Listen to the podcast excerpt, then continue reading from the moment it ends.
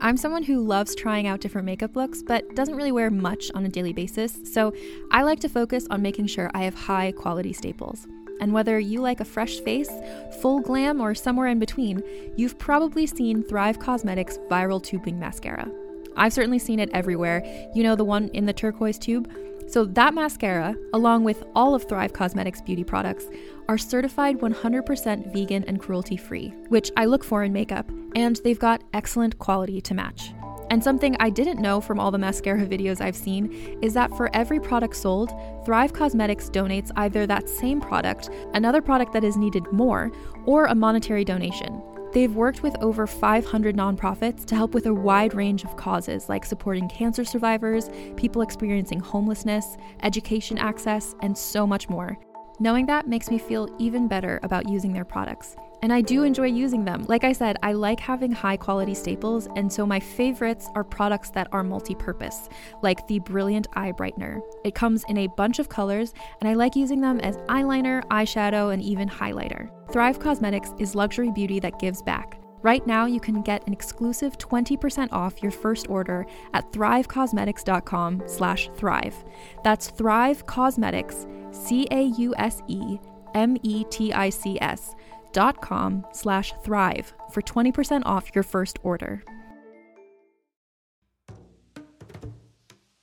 Calling all lovers of mystery and fans of a good story. If you haven't already heard me talk about June's Journey, you're in for a treat. It's time to don your detective hat in this free hidden object mobile game that delves into the captivating journey of June Parker, a self proclaimed detective on a quest to unravel the mystery surrounding her sister's untimely death. In June's Journey, you get to play as June, deciphering clues and unveiling secret plots within thousands of beautifully illustrated scenes. And did I mention it's set in the glitzy 1920s? New chapters are added weekly, so you will never run out of new thrills to uncover, and you can also personalize and decorate your very own Orchid Island where the story takes place.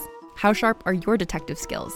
Find out when you download June's Journey on your Android or iOS device, or play online via Facebook Games. Your detective journey awaits.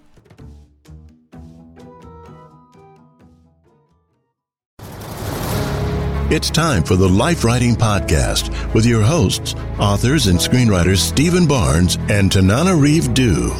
All about creating the project of your dreams while living a balanced artist life. Be the hero or heroine of your own story.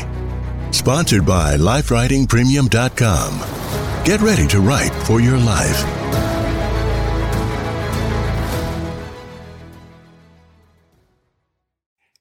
Hi, I'm Tananarive Due.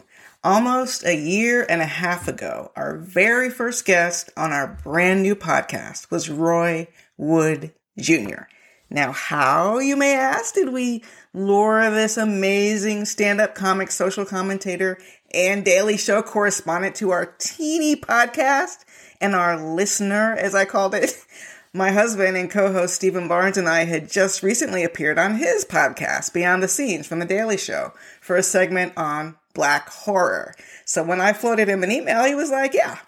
And now, after the departure of Trevor Noah from The Daily Show and rotating guest hosts, Roy Wood Jr. just finished his amazing week of hosting The Daily Show. And this dude's week happened to coincide with the Trump arraignment and revelations of the luxury vacation bribes received by Supreme Court Justice Clarence Thomas. Jon Stewart made a guest appearance, and through it all, he managed to interview author Jerry Craft about graphic novels and comics. Roy Wood Jr., we appreciate you. We love to see you killing the game, and thanks for believing in us and helping us believe we really were podcasters. Listeners, be sure to check out his tour dates around the country at roywoodjr.com. This is smart, funny, aware comedy you do not want to miss. This Best of Life Writing episode with guest Roy Wood Jr. originally aired on January 16th, 2022. Welcome to the Life Writing Podcast, where married authors and screenwriters Stephen Barnes and Tananarive talk about writing during stressful times, breaking into Hollywood, and balancing life. Every week, we'll share more tips on how to build a better life while you create your dream projects, even if it's only one sentence a day. And we have a special guest today that I can't wait to introduce. But first, Steve, let's check in with what's been going on with us in the past week since we launched our first episode. Well, you know, this is an intense time. There's a lot of things going on. We're at the beginning of the year.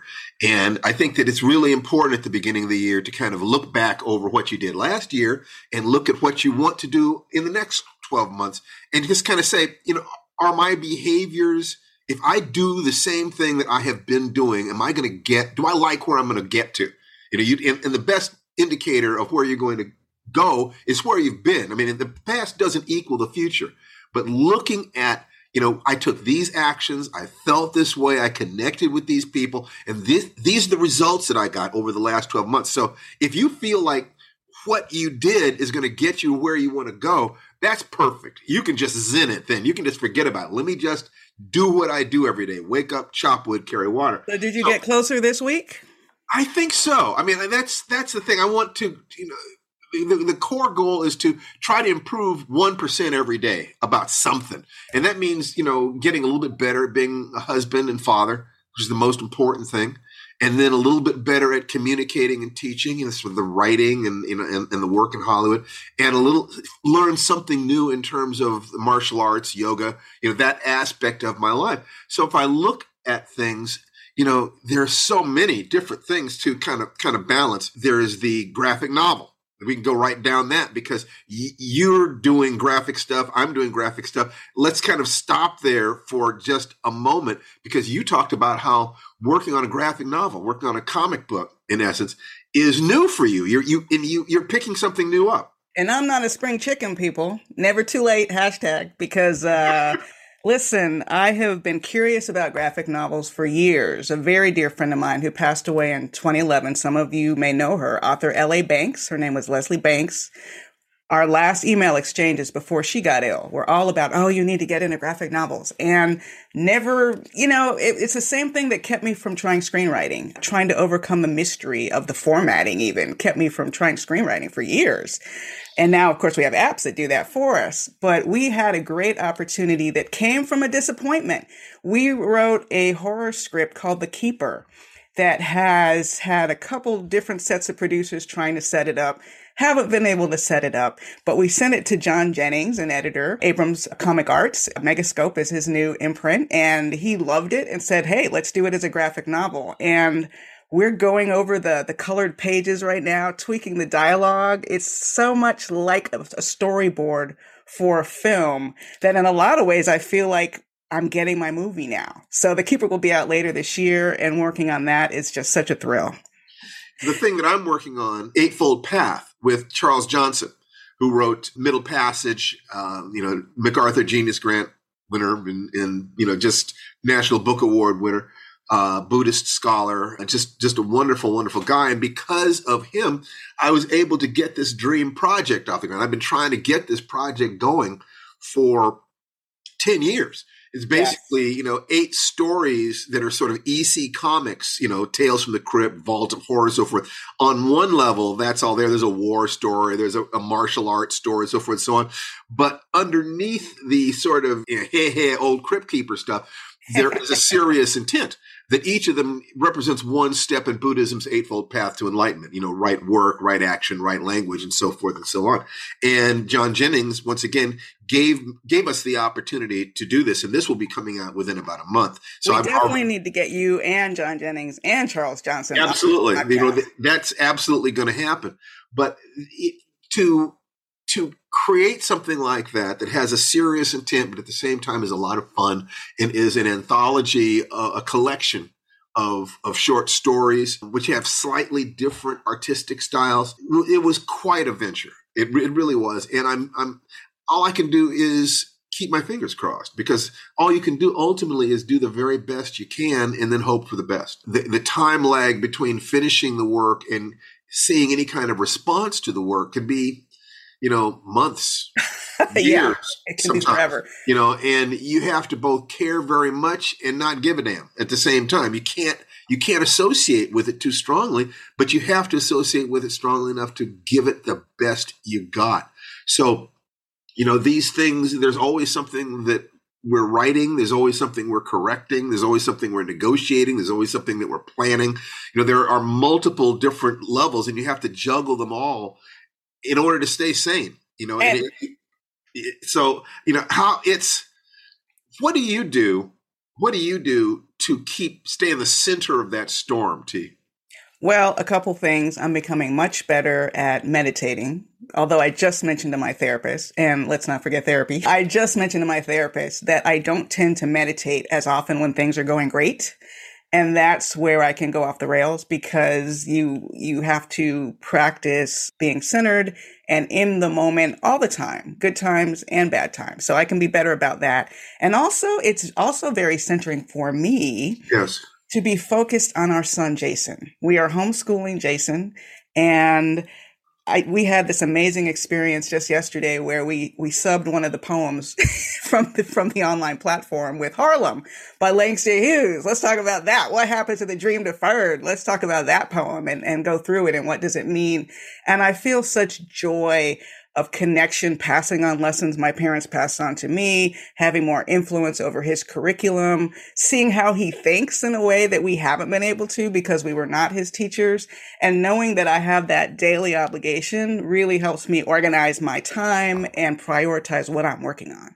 Well, what that does is that leads to the thought of, of it, it isn't just that you would be violating your values or violating your mom's values. It is that when you clarify, it's like, I'm doing this for my family. You know, why are you doing anything that you're doing? I'm doing this for my family. I'm doing this for the little boy inside me. I'm doing this for my students or the people who come after me. But if I sit in the moment and I feel that I'm balancing those things, my family is okay, that I'm being okay with my community, I'm being okay with my spirit, then I can simply just do what there is to be done. I can just have fun. I can just laugh. I can just be with Jason if I know that, you know, so we're reading a Langston Hughes poem and it relates to our history. It relates to the Harlem Renaissance, but it also relates to the question, what happens to a dream deferred? It, does it explode? Anger. Okay. Where does anger come from? Fear. What is the fear? That I will not be able to have my dreams, that I'll not just be destroyed like getting shot down in the street by a cop, but I'm not going to be able to express myself and be who it is I want to be. And I noticed that when we were reading this to Jason and we asked him, what, what does it mean? What does that last line mean? He got it. Yeah. Because he knows that there have been times in his life when he wanted something, he wanted to create something, and there was an obstacle. And it angered him. Why? Because he was afraid that the obstacle meant I cannot. And so you respond with anger. Anger is how you mobilize that fear. To be able to take a lesson from the cultural to the to the you know literary to the personal and psychological, that turns me on. I I, lo- I love being able to look at, at what it is that we are on all those different levels, and then that means I am engaged in the act of creation that my dad, my own father, never engaged in with me. To be able to be the father I wish I had had. That's it. You're a great father. You're a great. Uh, That's I, one of the first things that I uh, love my family. I noticed about you. Well, we'll talk about that another time. Yeah, we but will because we have such an amazing guest. We really do. Someone who brings the emotion and the reality and turns it into laughter that makes you think. In, introduction, please, T. Y'all will not even believe it. This is our second podcast. We are so new to this that I accidentally didn't even tape audio for the other second podcast we taped last week. we got backups without backups this and time. We have already somehow scored such a great guest. Well, it's not somehow. Steve and I, along with Dr. Robin R. Means Coleman, who wrote the, the book Horror Noir, which is the history of Black horror, we were invited to the Daily Show podcast, Beyond the Scenes, hosted by Roy Wood Jr. And we had such an amazing conversation. That's going to drop sometime during Black History Month, I think. I'm pretty yes. sure. But based on that, we were kind of shy. Like, can we promote our new podcast at the end of the show? And, and this gentleman right here not only let us talk about our podcast, he said, I want to be a podcast. Ladies and gentlemen, Daily Show correspondent and no BS because in Hollywood people use the fan, the word fan, so casually. This I am a huge fan. Literally, this is one of my favorite comics. I am so excited to have comic and Daily Show correspondent Roy Wood Jr. Well, hello.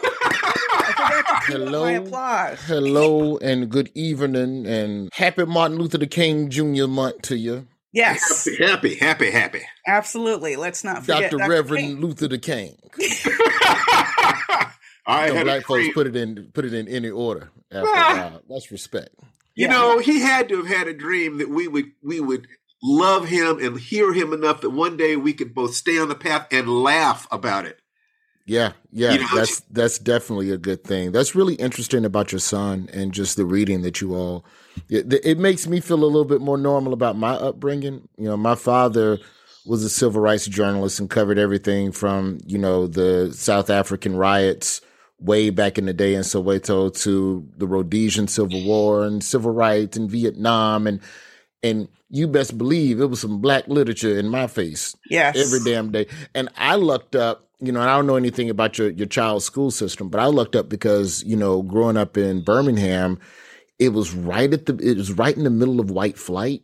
Oh my so God. the school system was becoming blacker and blacker every year in the 80s. And so it was not uncommon to be assigned a couple of black authors every now and then. You know, and knowing what I know now, we probably got assigned Richard Wright a year or two too early. But I know because Richard Wright low key was angry. He was a little, he a little Just a little bit, yeah. Some tough Well, stuff in there. Yeah, some tough stuff. Like first page, you done burnt the house down. Should I be reading this in the fifth grade? But I understand it because I know that those were black teachers who was like, all right, now that y'all ain't got to read The Hobbit, let me give you some of this real shit. Exactly. And Exactly. so, Right. You know, you all are, it, it was, it was refreshing to hear that. You all are 1000% doing the right thing. My child is five and I'm trying to decide when to pop the seal on racism. You know, I've made him aware, I'm slowly making him aware that he is black and that you are great and uplifting. You are good. Like building up the layers of resiliency that he'll need later, Yes. But letting him know which missiles will soon be headed his way towards his psyche. Yes. I have not cracked the seal on that yet. You know, in doing know. that, to, to let him know that he has to be strong without making him hate. and afraid. That's Because thing. because Afraid. well, Yeah. it's it, to me, it's okay to acknowledge you have fear. All human beings feel fear. In that fear, if you don't process it directly, turns into and pretends that it's just anger. Whereas what's really going on is is the fear. So you can be strong. You can also have an attitude. You know, whatever it is, you have managed to navigate the world beautifully. The attitudes that you have are therefore, to the degree that you've done that healthy, they're healthy attitudes. Tell, just show him your heart.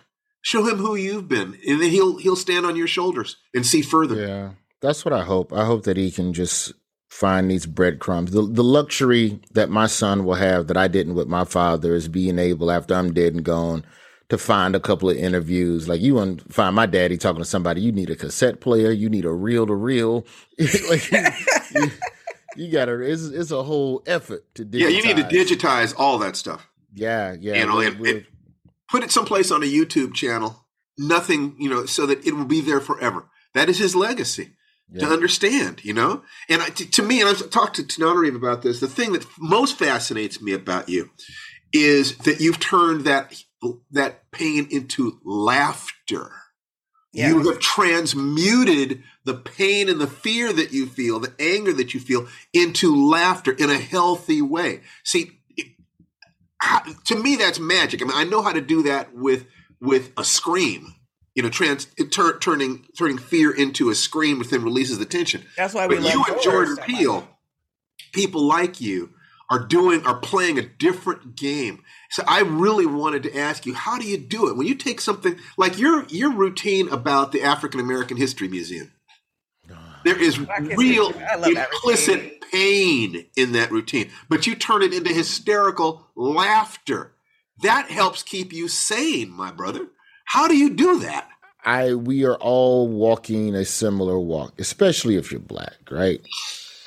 And so for me, the root, like the base, like the base tenement of my comedy is this is comedy for black people about the black experience. Now you can put it under a bunch of bright lights, you can put it on Comedy Central, but at the end of the day, this is comedy that when a joke does what I want it to do, a white person goes, Wow, I didn't know that. And a black person should watch it and go, That's what I've been trying to tell y'all. Amen. Yes. Well like, put. If the joke can do that with the same sentence, then that's a that's a joke worth keeping. The Civil Rights Museum, man, that whole thing came about because I started noticing a lot more, and this is post Trayvon Martin. This is a this is a long time ago because the joke you're talking about that's from my first hour special. I know. Well, you came out the gate. 2017. So in that one, I'd observed, you know, a little bit, well, just more white people volunteering at blackety black stuff. And I was like, oh, that's interesting. And I had made a comment about it to a friend of mine, and we kind of got into a debate back and forth just about would you want a white person leading a tour of a Black History Museum? And so there are the pros and cons of it's our history. What are you doing? But if you're wanting to support the culture in some sort of way, more power to you. But then with my comedy, what I'm trying to do, if that's the surface level discussion, then what is the angle on this issue that we haven't considered?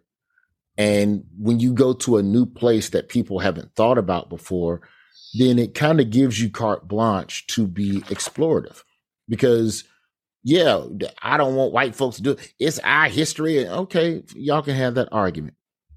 But what was the job application process like? if you're white and you work for a civil, is it is it a different interview? Do they add, how woke do you have to be? You know, like you can shop from anywhere doing pretty much anything. You might shop while working, eating, or even listening to this podcast. And however you shop, we all know and love the thrill of the hunt. But do you also know how to get the thrill of the best deals? Because Rakuten shoppers do. With Rakuten, they get the deals they love with the most savings and cash back. And you can get it too. Start getting cash back at your favorite stores like Sephora, Nike, and even Expedia if you're looking to get some travel in. And getting cash back doesn't mean you have to miss out on sales because those can just be stacked right on top. It's easy to use and based on a simple idea. Stores pay Rakuten for sending them shoppers, and Rakuten shares the money with you as cash back through PayPal or check.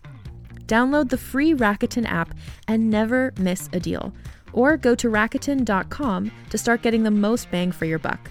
That's R A K U T E N. Another day is here, and you're ready for it. What to wear? Check. Breakfast, lunch, and dinner? Check. Planning for what's next and how to save for it? That's where Bank of America can help. For your financial to dos, Bank of America has experts ready to help get you closer to your goals. Get started at one of our local financial centers or 24-7 in our mobile banking app. Find a location near you at bankofamerica.com slash talk to us. What would you like the power to do? Mobile banking requires downloading the app and is only available for select devices. Message and data rates may apply. Bank of America and a member FDIC.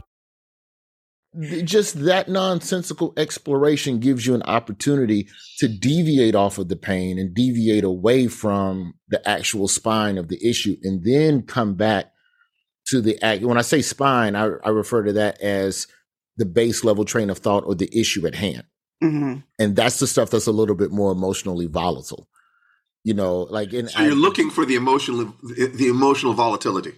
Correct. You start there and then you swerve off of that and then you come back to what's real. So like in my in my most recent special Imperfect Messenger, the, and this was just more of a throwaway on the way to a bigger point I was trying to make. But to the Civil Rights Museum point, I talked about how when you go to a civil rights museum, you're still angry. And you look up at the wall and the, a lot of the people in those pictures, the white people, they're still alive.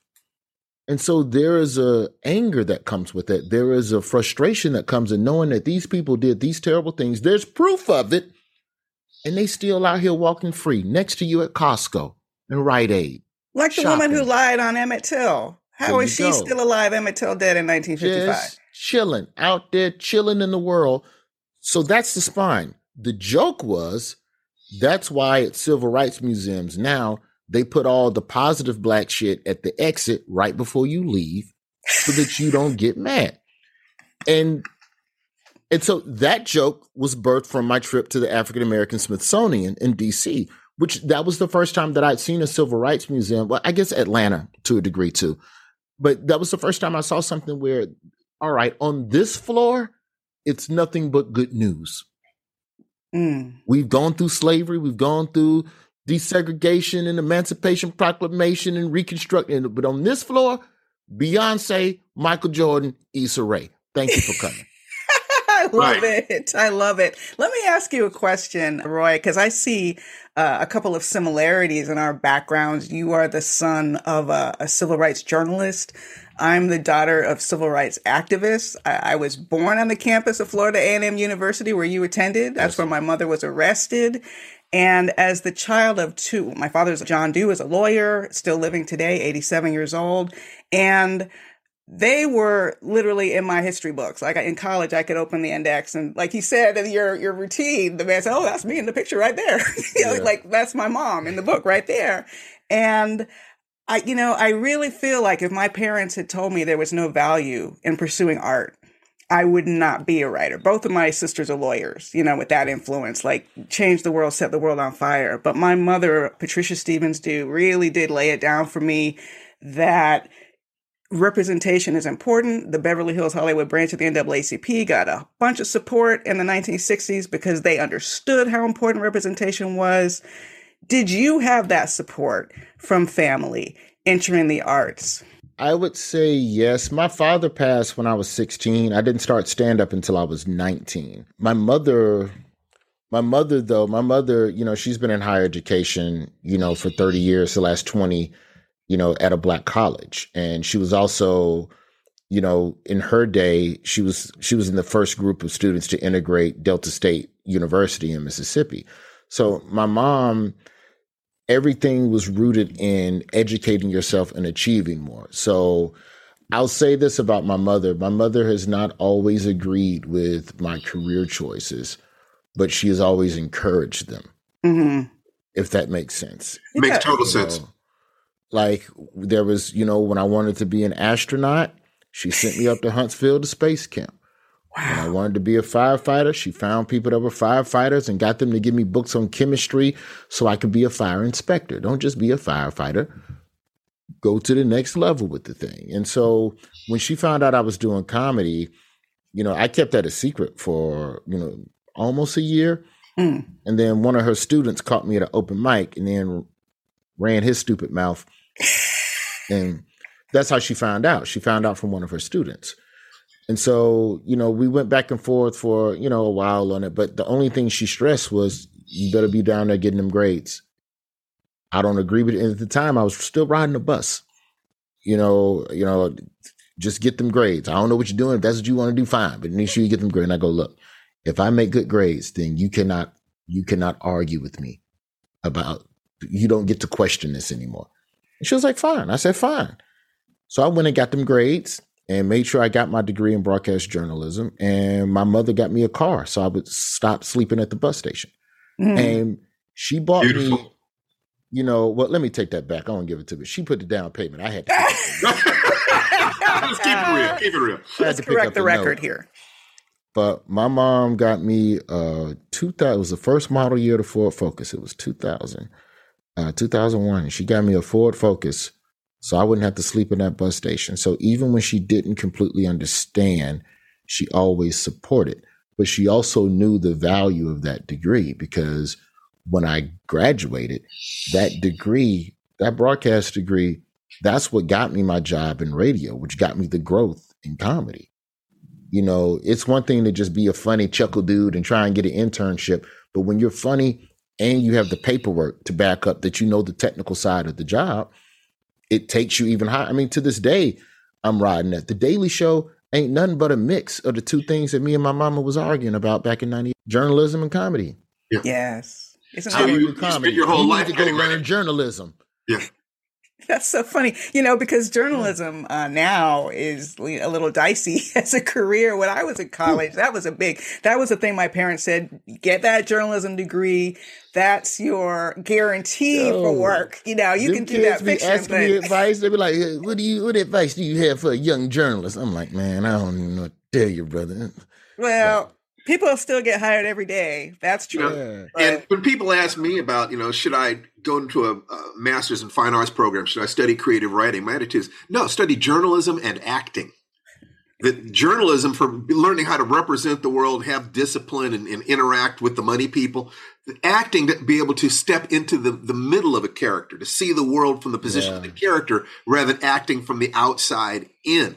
That you have those two things, and I think – you have the basics that you need to be a writer. So journalism, I, I think that that as long as human beings have been, have been human beings, people have wanted to hear stories about what they did not experience personally, what's happening over the hill, what happened yesterday, what happened before I was born.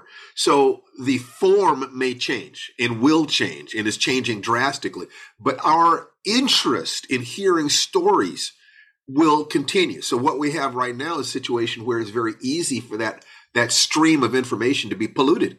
You, you can't. You know, who's telling the truth? Who is it? Nobody has a reputation. People can say anything they want to on these sites, and it's damaging our society. The problem also is that opinions are also seen as fact now, and a lot of networks peddle in opinions the majority yes. of the day. So, what the hell is journalism now? Because like when it, when you know when the young students ask me and I, like I'm fearful every time I'm invited to do some classroom Zoom Q and A academia discussion with the students about the state of the because I don't know what to tell them because you could be a hard journalist yes you could pursue the stories but when you look at local news now, so much of that is rip and read and it's corporate ownership. And it's so half of the stuff that's really making a difference is going to get stifled. So you almost have to, to work freelance. But then how do you keep food on the table and keep your lights on without right. eating off the dollar menu for the next five years while being a freelancer? So it's, it's very difficult that you almost have to blend between the two to a degree. And yes. I, and I, and I tell people that, you know, creative writing in and of itself is a form of journalism. Mm. You know, comedy is journalism. Script yes. you're if you're speaking to an issue, you're speaking to something that has a spine, you're just altering the delivery method in which someone gets the information. You could be a hardcore journalist or you could write sketch. You do sketch comedy and do the same thing. So you're using the word spine to mean the intrinsic truth what is the truth of this situation. Is that accurate? Correct.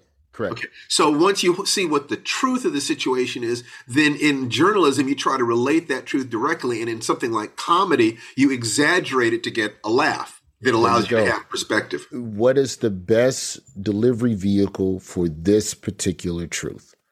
And then that becomes the wider conversation. Like, all right, I give you, I give you a perfect example.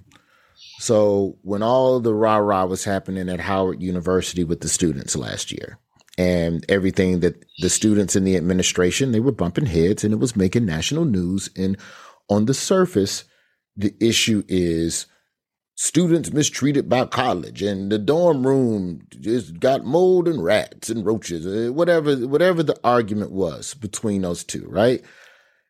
As an HBCU grad, I view that as family business and I go, all right, mm. that's not the story that I would have told nationally.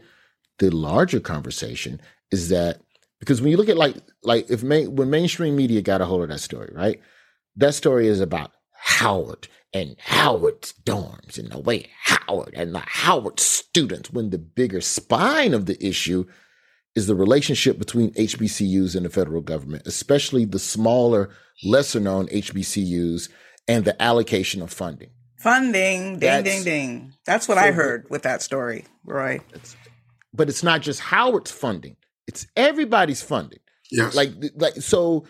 To me, that's the story. So then it becomes like it just for for the Daily Show sake. I'm just walking through like how a Daily Show segment can eventually come to fruition it's that conversation will be had over a writers meeting in our field meeting. Okay, well, do we want to go down to Howard? And you're like, no, I don't want to go down to Howard. What I want is a panel of HBCU presidents. Give me a bunch of black college presidents so they can all tell me what's going on. And then I'm gonna go sit with whoever in the Biden administration is supposed to be hearing these complaints.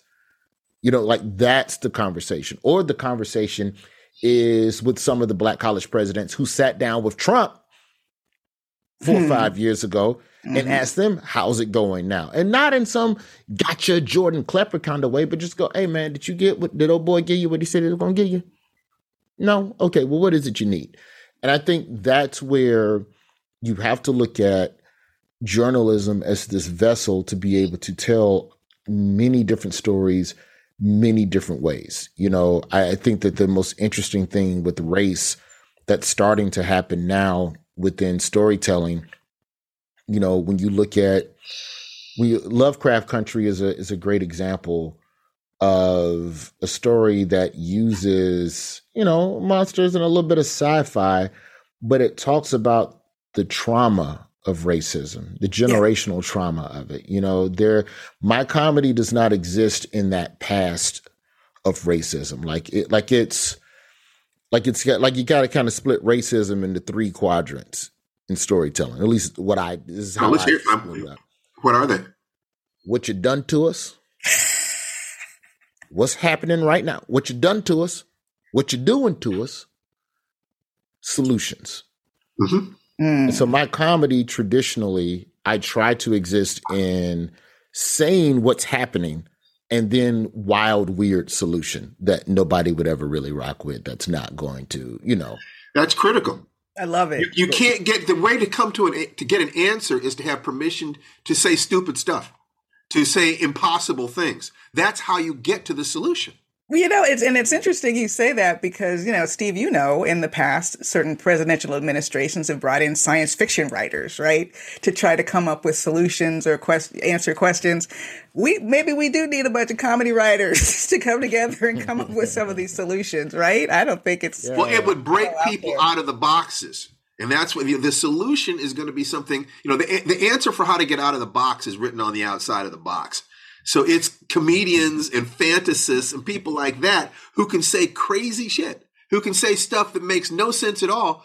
Somebody will accidentally say something that could actually be the solution It'll if work. you give, you know, a hundred monkeys and a hundred typewriters. One of them going to type a sentence. So, so Roy, let me ask you this. I know some of our listeners uh, who know your work and are themselves aspiring comics are always very curious about those those first real opportunities. So, you started in radio. Oh, well, you were doing stand up from the time of nineteen. I was doing stand up concurrently with morning with my morning radio internship. Is is there a moment that you look back on as your big break in comedy, or was it a series of smaller moments? Or a combination of smaller moments. I can draw back every single thing that I've done to something that preceded it. I don't. Mm. I think I can only speak to the arts, mm-hmm. but I believe that our careers, at least in the arts, especially in stand up and acting and stuff like that, you get two to three real opportunities every year to skip a level or truly advance your career and you're either prepared in those moments or you fumble the moment or you don't realize that that moment was the moment. Right. Yes. I can think of a writer's room I passed on that I look back on now. I was like, oh, what was I thinking? Mm-hmm. but that's in, in retrospect. In retrospect, in retrospect, Most people don't think they get any opportunities at all. You say that from your experience in watching other people, they're about two to three, you know, every quarter, you know, every, every, every, every, every triad of a year. Minor, but you're gonna get you're gonna get a couple opportunities, and some of them they're gonna be before you think you're ready for them.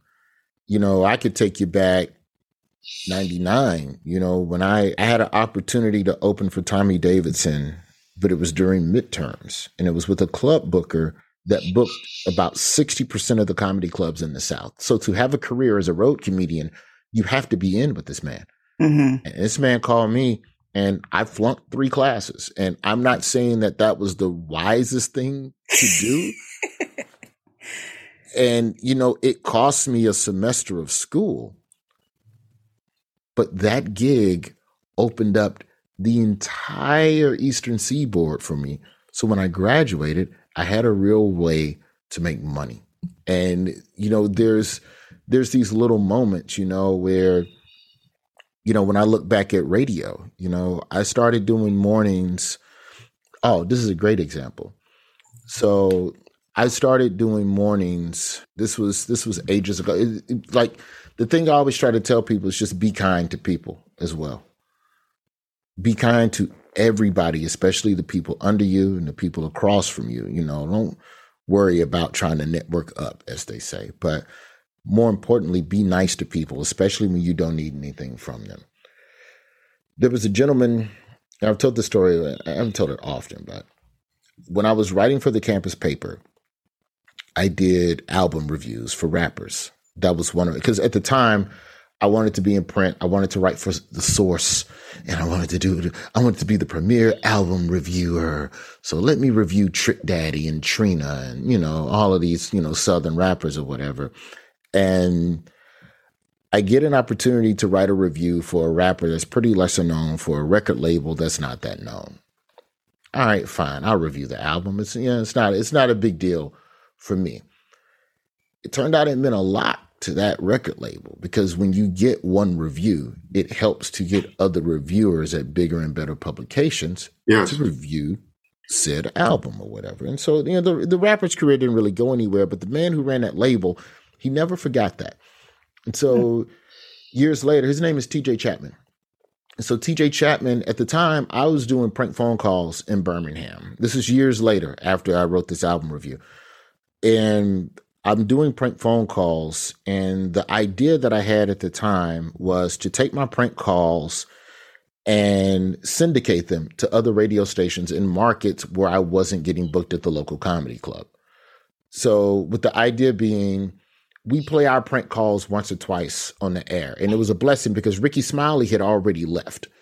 And the new radio jock who wanted who who hired me to replace Rickey, he says, I need you to do prank calls. I go, that's Rickey's thing. That's not my thing. He goes, Well, you figure out if you want a job or not.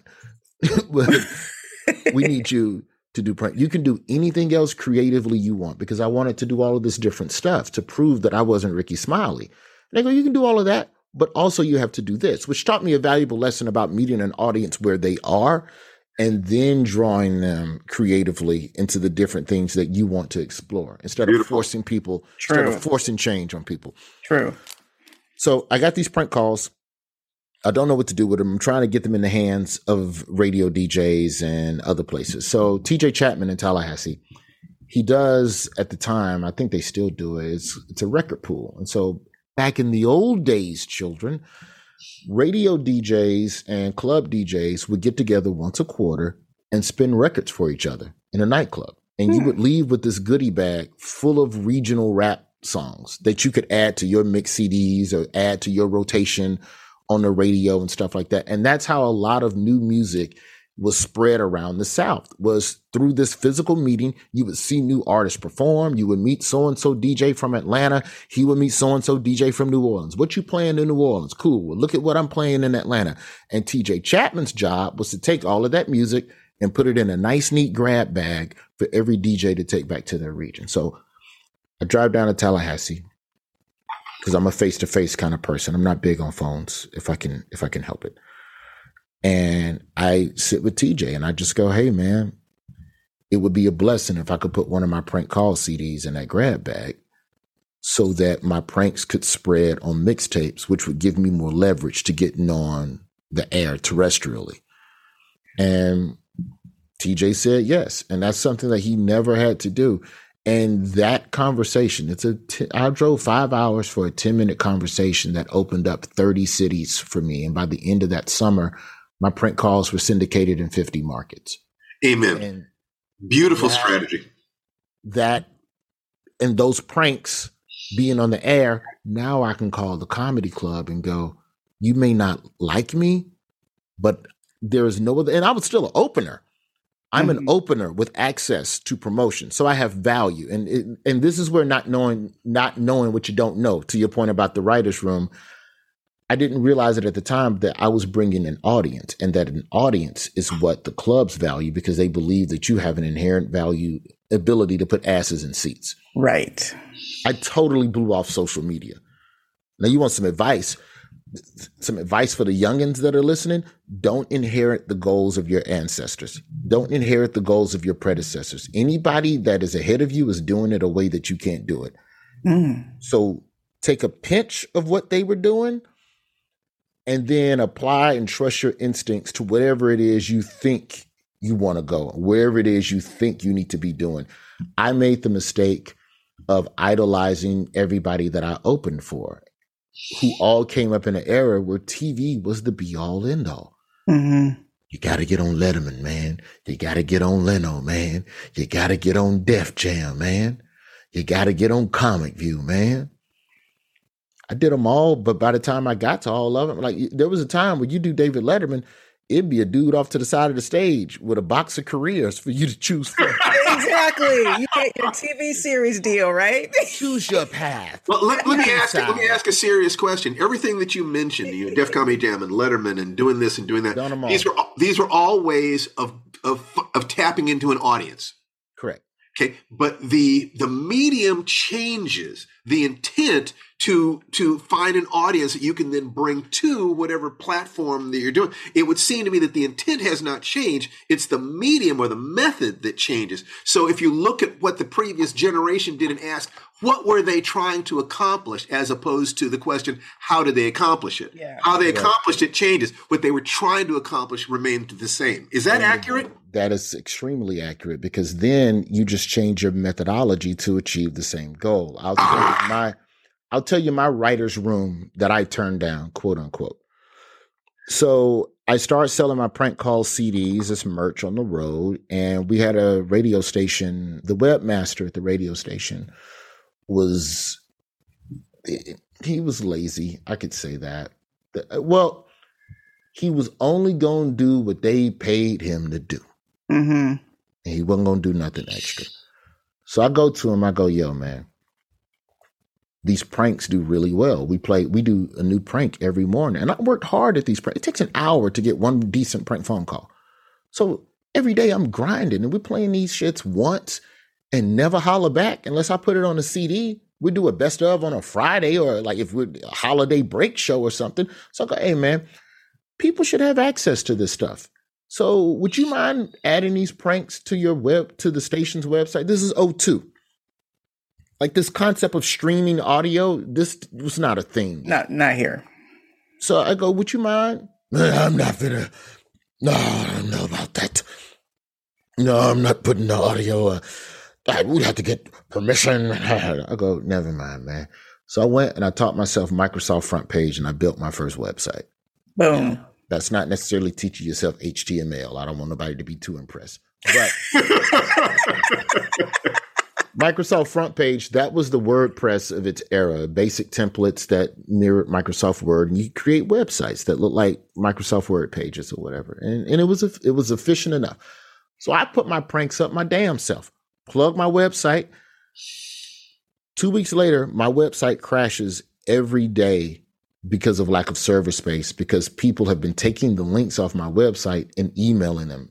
And this is back when you went viral over email. So Mm. People would email the link to my website, and so many people were downloading my pranks. I literally could not keep up with the server space for two weeks. So then somebody, I think 04, 05, somewhere in there, YouTube happens. And people were taking my pranks off of my website and putting them on YouTube. And this is when you went to YouTube just to listen to stuff. YouTube was not a visual medium per se. It would just be a static photo and you would just listen to whatever the hell, you know. And one of them youngins, hey man, this MySpace thing, man, you need to look into that. And some of that YouTube stuff, I really be seeing your stuff a lot on YouTube. Shut up, motherfucker. Ain't nobody fucking with that computer stuff. I'm gonna be on David Letterman. Yeah. my my original YouTube account, and I'm not lying when I say this, my original YouTube account that I set up and I posted three times a year on. In 2005, had almost 200,000 subscribers. What? Three times a year, 200,000 subscribers, and no cute cat videos? What? I I just had audio, but I didn't nurture it every day. I didn't engage with the audience. I didn't plug my shows on it. I didn't do anything with it. And then eventually I was just posting whatever I wanted to post on it. And I posted, I got too many copyright strikes and they killed my account. And when you think about the exponential growth of what YouTube has become, Woo. I was in damn near a quarter million off the rip. What would that number be today? What would the worth be of that audience be today? And you weren't You even trying that hard. I was not trying. I was not trying. And Yeah. that that part of it it's just a valuable lesson in understanding which way technology is going and where people's viewing trends are going and where people feel things are going you know i think that part of it is is imperative for young people to pay attention to Don't You know, what would have happened if you'd had a Roy Wood fan club sort of thing? You, so you, you know, have them send you their email addresses so you're keep if you Bro, don't yeah, even get started with me on the lack of not even having an email capture link on Yes, my website. on my yes, Microsoft yes. You could have had all of. So if YouTube cancels your account, who cares? Dog. but you're not thinking like that in 03. You're No. not, That's right. especially not at 22 years old. no, That's my no, no, no. You're not thinking some, there's a 22 year old who's this hearing this who's going to get it. Dude, Kevin Hart told a story. Kevin Hart told a story. I don't remember who podcast when years ago. He told a story about he was big enough after Soul Plane. He was selling out the comedy clubs, adding shows even. Could have gone to theaters that year, but instead spent another year going through all the comedy clubs again just to collect email addresses. Oh, that's yeah. That he very canny in terms of work, how to collect and that money. Controlling his audience at the source. there you go, because you own that list. Nobody, you know, and, and you download it. You make sure that nobody can take that from you. And now, My- the biggest mistake I've ever made in my career is ignoring the technological trends that have come and not respecting them as true changes in the guard. I am not going to sleep on the metaverse. I don't know much about NFTs and crypto and all of that, but I can tell you the metaverse is weird. It's hard to explain, but it feels very similar to the conversations people had when they were trying to explain Twitter to me, and I called them stupid too. Listen, when you figure it out, let us know because oh, I'm still oh, trying to figure it out. No, but it's fantasy land. Go do the same shit digitally that you do in real life. And because Okay. we a bunch, because we from the go out generation, it seems weird. But it's going to be a lot of people that aren't from a go out generation, and this pandemic is creating a lot of people that are now former go out generation True. who are going to be more than happy to go to some weird 3D Sim City ass. pla- It's the Sims for real. Okay. All I right. would like to very briefly, very, very That's briefly fine. ask you ask you a question because I know Tananarive is dying to ask you something else. In the midst of a pandemic, looking back on things you might have done, looking at frustrations in your life, those things have got to knock you off center. I, I have this belief that in life they pay you for how much stress you can take without cracking.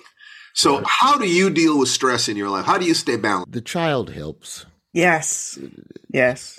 children have a way of allowing you to forget what what is bothering you or remembering why you work so hard There you go. Clarity of values. yeah you know i'm i steal moments you know i go to therapy i don't consider therapy relaxing. It helps but i don't think that's like like i'm not a spa guy like i don't take three day d- trip i would love to but like i steal moments. You know i'm the guy that gets there early like sometimes i get to set an hour early just so i can sit. Mm. just to sit. Video games help for me i found that being alone helps you know the trick with that is not allowing other people to make you feel a certain kind of way because you want space or making you feel like you have to explain yourself to them that's the part i still kind of struggle with Mhm. but You know, it, it's it's it's small things. You know, like there's days where, like if I like if if I had two flight options, right, and one of them is a forty five minute layover and the other's a four hour layover, sometimes I'll just choose the four, Right. and then just sit at the airport and have a meal. Like Right. th- there's I have to pick these moments to deliberately slow things down because if I don't, then I'll just keep working because I love what I do and it makes me happy. But, you know, you also have to cordon off time for other things. That's right. I love that. That's a great answer. Really quickly, you've been so generous with your time. You kind of referenced when we were taping your podcast that you had a couple horror stories in your career. What is a situation that that would qualify as a horror story? Ooh, job wise? Yes. Or just career career in general. Ooh. Career in general or job, it's all part of the same thing. you mentioned something about booking and losing a job. In, Ooh, in this, ooh. Oh, oh, oh. You talking about should I say the show? I guess I can. It was Wipeout on ABC. And I I I can't prove it. But I'm pretty sure this is what happened. I d- d- yeah, that's the advice to young people. Don't say nothing more than what need to be said at an audition. Keep your mouth shut, do your job, leave the room. Don't try to be nobody's friend. okay. Nobody wants to be your friend. They just want to employ you and they want you to do good because they don't want to be in the room all day looking at people that are terrible. So do your job and go home. I was auditioning to be the, like the sidekick joke dude on Wipeout. This is the first iteration, not the not the Rob Riggle run that I think they did before, but I don't know, 07, 08, somewhere in there. And I felt like I had was was a solid audition. And you know you've had a good audition because as you're leaving, they ask you, Yeah, so what's your schedule next week? You be like, Ooh, y'all trying to y'all trying to book a nigga quick, ain't you? So so I was excited about that. And as I'm leaving, I look on the table and oh, I know what year it was. It was the year after the Celtics won the championship. So I think that was 2008 when Kevin Garnett and Paul Pierce or whatever. So this had to be 09 or something, or it was the same season, right? As I'm leaving the audition, I see a Kevin Garnett like poster or shirt or something on the table. And at the time, the Celtics were not playing good basketball. And I just made a, I was like, oh, Celtics fan. Well, last year was good, but I'm sure this year is tough for you, huh? Just, just being a, just giving you a little bit of just shit. I wasn't, I didn't mean it. Hey man, the Celtics struggling, huh? And the guy goes, one of the guys in the room, he goes, Roy, where are you from? I'm from Alabama. How's Alabama's NBA team doing this year, Roy? We don't have a team. Exactly. We'll be in touch. Ooh. And I oh, never heard from Wipeout again. oh my God. Oh. So just oh. keep your mouth shut. Keep your Yeah, mouth salesmen say that, man. When you've made the sale, stop talking. yeah, I ain't saying that I booked the show, but I know that the mood changed immediately the moment I talked shit about his basketball team. That reminds Uh, me. whoever that was, if that gets back to you, I'm sorry. Not knowing what to say. To say what to Celtics still say, ain't won keep shit. it moving. How about that? The Celtics still ain't won shit. How about that? How about that? This has been incredible. Can you can you let our, our listener know? I mean our listeners know. You got more than one. Come on.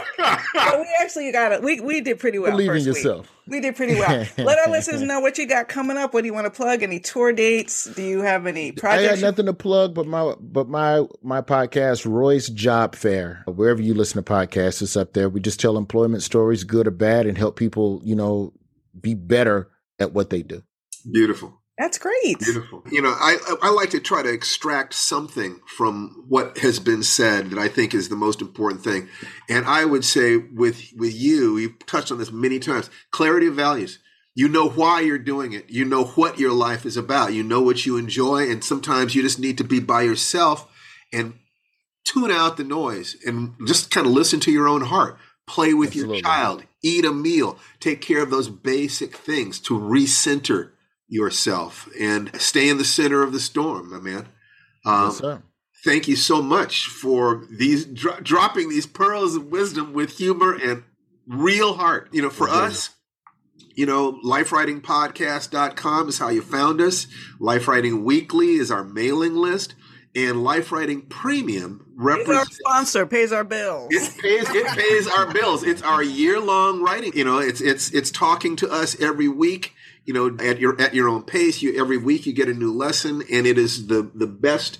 It's the best of the best of what we've been teaching and gathering over 30 years. And you can find out about that at lifewritingpremium.com. Yeah, I have essays uh, from when I was teaching creative writing and screenwriting at Antioch University. I lectured at the Geneva Writers Conference, videos, that lessons, PDFs. Every week, a new module. You take it in your own pace. So check out www.lifewritingpremium.com. Yeah, for me, I, you know, they say you find out who your perfect audience is and you aim it at that. My perfect audience is pretty much a 20 year old, 25 year old version of me. What did I want to know? What did I need to know? What would have made a difference?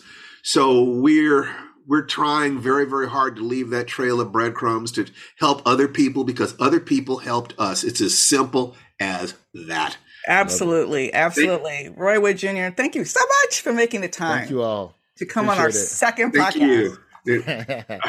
and we can't wait to hear Beyond the Scenes when that comes out, the Daily Show podcast. We'll keep our eyes open for that one. All right, everybody. Indeed. Thank you, everybody. Have a great week and make yourself the hero or heroine of your own story.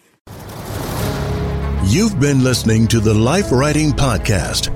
Join us next time for more conversations about creating the project of your dreams. For more information, go to lifewritingpremium.com and get ready to write for your life.